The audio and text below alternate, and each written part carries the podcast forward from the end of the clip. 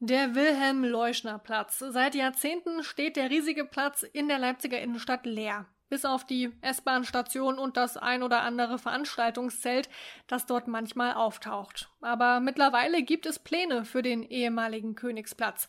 Dort soll unter anderem der Global Hub entstehen. Was es damit auf sich hat, erklären wir euch in dieser Folge. Ich bin Marianta. Hi. Mephisto 976, Radio für Kopfhörer.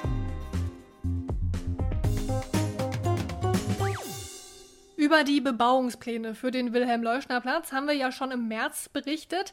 Da ging es auch um die Markthalle, die dort entstehen soll. Neben dieser Markthalle gibt es aber auch einen Entwurf für den sogenannten Global Hub. Der soll eine Bildungs- und Forschungseinrichtung im Herzen Leipzigs werden, die sich mit dem Thema Globalisierung auseinandersetzen soll.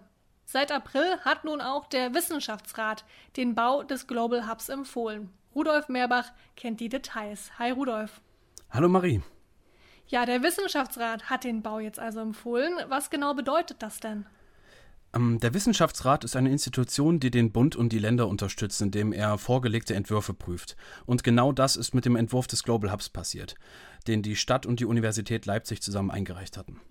Der Name Global Hub, der lässt ja schon grob vermuten, um was es sich hier handeln wird. Es wird ein Ort sein, an dem es um die große Problematik Globalisierung gehen wird. Aber was genau sind denn jetzt die Pläne für dieses Projekt auf dem Wilhelm-Leuschner-Platz?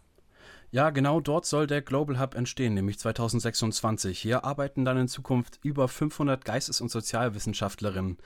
Und Mehrere Institutionen werden dort ihren Platz finden, unter anderem Recent Globe oder Global and European Studies Institute. Diese existieren zwar jetzt schon, sind aber über die Stadt verteilt. Mhm, und in Zukunft werden also all diese Einrichtungen räumlich auch zusammenarbeiten können. Profitieren Sie davon dann in irgendeiner Weise? Dazu habe ich auch Professor Dr. Matthias Medell befragt. Er ist Forscher und Sprecher beim Research Center Global Dynamics oder kurz Recent Globe, außerdem auch noch Direktor des Global and European Studies Institute. Ja, äh, das ist ja der, der tiefere Sinn, mehrere Einrichtungen unter einem Dach zusammenzubringen, sie also jetzt nicht auf Etagen so miteinander äh, wohnen zu lassen, dass sie möglichst sich wenig begegnen, sondern es geht genau darum, Begegnungen zu schaffen, Möglichkeiten der Interaktion, wenn Sie so wollen, eine ähm, hochfrequente äh, Kommunikation der Hausgemeinschaft zu organisieren. Also steht die Zusammenarbeit hier definitiv im Vordergrund. Nun ist der Global Hub ja fernab von einem kleinen Projekt. Es sind ja einige Dinge da an Planung nötig und die Kosten, die werden sich auf ca. 34 Millionen Euro belaufen. Es wird also ein ziemlich großes Gebäude mitten in der Stadt werden. Da stellt sich mir die Frage, warum ist denn gerade Leipzig als Ort und als Heimat für den Global Hub ja ausgewählt worden? Gibt es da einen Grund für? Definitiv. Für Matthias Medell liegt das vor allem an der Arbeit, die vorher auf dem Thema Globalisierung schon in Leipzig passiert ist. Sie dürfen ja nicht vergessen, dass dieser ganze äh, Forschungsbau bewilligt worden ist, nicht nur auf das Versprechen hin, dass wir in die Zukunft machen, sondern weil wir in den letzten fünf, sechs Jahren sehr erfolgreich mit größeren Forschungsverbünden waren, in denen sich diese Kooperation schon äh, materialisiert hat, sodass wir jetzt eigentlich die bauliche Hülle schaffen, die für etwas entstehen soll, was ähm, auf eine gewisse Weise schon äh, vorgedacht ist und in der wissenschaftlichen Praxis schon funktioniert. Leipzig ist also schon länger sehr gut vernetzt und allein Recent Globe hat über 20 nationale und internationale Kooperationspartner. Hm, für die Forschenden macht es also nur Sinn. Was haben denn Studierende oder andere Studierende mit anderen Lernschwerpunkten oder auch die Leipzigerinnen und Leipziger generell vom Global Hub? Grundsätzlich ist natürlich immer noch die Forschung im Vordergrund. Es soll allerdings auch die Bevölkerung davon profitieren. Das ist ein Anliegen ähm, in diesem Forschungsbau, ähm, sehr viel Transparenz äh, baulich zu realisieren und dann aber auch inhaltlich umzusetzen. Das heißt, unsere Forschungsergebnisse tatsächlich der Öffentlichkeit zugänglich zu machen, vor allen Dingen in einem Foyer mit ähm, einer Ausstellungs- und mit einer Vortragsfläche. Hier sollen sich also in Zukunft auch Leute einfinden können, die mit dem Thema Globalisierung sonst nichts am Hut haben sagt Rudolf Mehrbach. Er hat sich mit dem Global Hub Leipzig beschäftigt, der voraussichtlich ab dem Jahr 2026 das Licht der Welt auf dem Wilhelm-Leuschner-Platz erblicken wird. Danke dir, Rudolf. Gern. Wer jetzt noch offene Fragen hat oder sich den vorläufigen Bebauungsplan für den Platz selbst ansehen möchte, der kann das auf der Website der Stadt Leipzig und auf der Seite der Universität Leipzig tun. Da gibt es auch noch viel mehr Informationen dazu. Und wo wir Matthias Midell schon in der Leitung hatten, wollten wir es uns natürlich nicht nehmen, ihn auch noch zu seiner Forschung zu befragen. Auch sein Arbeitsplatz wird voraussichtlich ab 2026 der Global Hub sein. Sie sind Direktor des Global and European Studies Institute. Das ist eine Einrichtung, die später auch ihren Platz im Global Hub finden soll. Was erforschen Sie denn mit Ihrem Institut? Also das Institut wurde 2008 äh, zunächst mal gegründet, um zwei internationale Studiengänge aufzunehmen. Einmal ein Master in Global Studies und anderes, äh, der andere ist ein Master in European Studies. Und ähm, da, die dazugehörige Forschung dreht sich eben um die Frage, wie weit äh, globale Dynamiken ähm, sowohl in der Vergangenheit als auch in der Gegenwart ähm, neue politische, soziale, kulturelle, wirtschaftliche Konstellationen hervorrufen und wie verschiedene Gesellschaften in der Welt äh, darauf reagieren. Mhm. Wenn Sie von globalen Dynamiken sprechen, was meinen Sie damit genau? Also jede Art äh, zunächst mal von äh, Überschreitung von Grenzen durch Mobilitäten, äh, von Kapital, von Menschen, von äh, Gütern und Waren, aber auch von Ideen und eben auch von Viren ähm, und die darauf reagierenden Kontrollmechanismen. Wir müssen uns ja immer vorstellen, dass ähm, globale Mobilitäten immer auch äh, den Versuch hervorrufen, von diesen Mobilitäten zu profitieren oder sie einzudämmen oder äh, sie zu kanalisieren, so dass äh, die jeweilige Gesellschaft oder die jeweilige gesellschaftliche Gruppe davon den größtmöglichen Gewinn davon trägt. Und darum gibt es dann natürlich großen und zuweilen sehr heftigen Streit innerhalb von Gesellschaften als auch zwischen Gesellschaften, wie dieses Profitieren kanalisieren, kontrollieren aussehen könnte. Das ist ja ein schon ja sehr, relativ großes, groß gefasstes Thema. Wie kann ich mir denn den Alltag ja eines Forschenden dort vorstellen und auch ihre eigenen Aufgaben dort? Naja, ich habe Ihnen jetzt natürlich das allgemeine Programm beschrieben und jeder, äh, der in unserem äh, Institut mitarbeitet, äh, ist dann spezialisiert auf bestimmte Zeiträume, auf bestimmte Gegenstände, auf bestimmte Räume.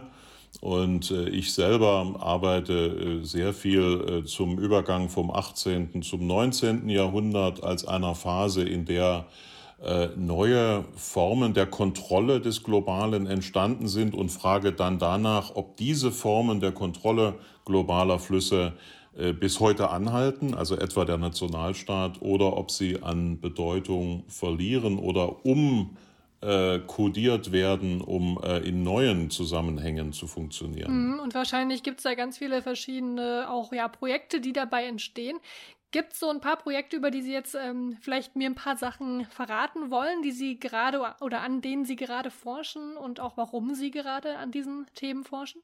Ein, ein großes Projekt bezieht sich auf die neue Rolle von Regionalorganisationen in ähm, den globalen oder gegenüber den globalen Dynamiken. Das äh, leitet vor allen Dingen mein Kollege Ulf Engel, äh, der ein Spezialist für die Afrikanische Union ist, aber das zunehmend auch vergleichend mit anderen Regionen untersucht, ähm, wie diese mittlere Ebene der Selbstorganisation immer bedeutsamer wird, die eben größer ist als der Nationalstaat, aber kleiner als das, was man vielleicht Global Governance nennt. Hm. Sie sind ja auch Sprecher vom Leipzig Research Center Global Dynamics, das vor allem einen interdisziplinären Ansatz verfolgt. Also da sollen zum Beispiel geschichtswissenschaftliche mit sozial- und kulturwissenschaftlichen Ansätzen kombiniert werden.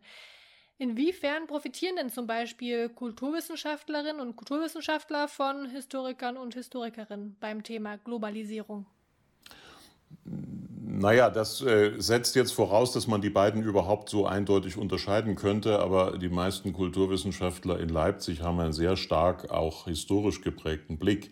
Aber das Profitieren besteht natürlich einfach darin, dass man eine längere Perspektive auf globale Dynamiken einnimmt und dadurch etwas gelassener bewerten kann, ob ein Phänomen tatsächlich ganz neu ist äh, oder ob ein solches Phänomen eigentlich einen langen Vorlauf hat oder schon mal Vorbilder in der Vergangenheit hat oder ob ein Phänomen nur deshalb wahrgenommen wird als äh, neuartig, weil wir in der Geschichte trainiert worden sind, bestimmte Dinge so und so zu sehen. Mhm. Versprechen Sie sich diesen ja sehr direkten Austausch von Expertisen dann auch in Hinsicht ja vom Global Hub später? Ja, natürlich. Das ist das zentrale Ziel dieses Baus, ähm, diese, diesen Austausch, diese Kommunikation noch enger zu machen äh, und dann unter einem Dach äh, nicht nur miteinander zu sprechen und voneinander zu lernen, sondern das auch zu übersetzen in Ausbildungsprogramme für den wissenschaftlichen Nachwuchs, in Forschungsprogramme, äh, für die wir auch mit ausländischen Einrichtungen kooperieren. Vielen Menschen ist ja durch die Pandemie bewusst geworden, wie wichtig Wissenschaft für die Gesellschaft ist. Aber jetzt noch mal kurz runtergebrochen in Ihren Worten. Was ist denn Ihrer Meinung nach der Mehrwert Ihrer Forschung für die Gesellschaft und auch für Leipzig? Also zunächst mal äh, hoffen wir, dass wir eine Sensibilität dafür erhöhen, dass Verhältnisse in unserem Land ganz direkt zusammenhängen mit äh, Verhältnissen in anderen Teilen der Welt. Äh, und äh, das hat sicherlich äh, durch die Pandemie nochmal einen Schub bekommen. Das haben wir gemerkt, als die Masken fehlten und wir feststellten, dass Dinge, die in dieser Gesellschaft dringend gebraucht werden, anderen Orts hergestellt werden, dass wir uns also zu diesen anderen Orten verhalten müssen. Das haben wir gemerkt und merken es bis heute, dass auch eine hohe Impfquote in einem Teil der Welt eigentlich überhaupt nichts bedeutet, solange der Rest der Welt nicht auch geschützt ist. Ähm, wir sehen das aber auch äh, mit Blick auf Ungleichheiten, die bis in unsere Gesellschaft hineinwirken. Ähm, und äh, von daher, das Erzeugen von Sensibilität ist, glaube ich, schon mal ein erster Gewinn. Das Zweite ist natürlich deutlich machen, welche dieser globalen Dynamiken sind für uns nützlich, welche sollten wir unterstützen, welche sind für uns vielleicht auch gefährlich, vor welchen sollten wir uns schützen. Da können wir sehr viel Beratungstätigkeit äh, leisten. Und äh, schließlich kommt es darauf an, äh, nicht nur Wissen zu vermitteln, sondern auch Einstellungen äh, zu erzeugen. Das heißt, Leute zur Selbstreflexion einzuladen und eben wirklich Global Citizens zu werden, die sich in einer Welt bewegen, in der tatsächlich die Sachen äh, alle miteinander zusammenhängen und man sich nicht mehr einfach in einem Teil der Welt isolieren und einigeln kann und glauben, dann würde der Rest äh, schon an einem vorbeiziehen, bis man das nächste Mal wieder in den Urlaub fährt. Damit sind wir am Ende dieser Folge angekommen. Danke an Rudolf Mehrbach und Tizian Glaser für die redaktionelle Mitarbeit. Folgt doch auch diesem Podcast gern in eurer Podcast-App, denn am nächsten Mittwoch gibt's hier schon wieder eine nächste Folge. Wir hören uns bestimmt auch ganz bald wieder. Ich bin Marianta. Ciao. Mephisto 976, Radio für Kopfhörer.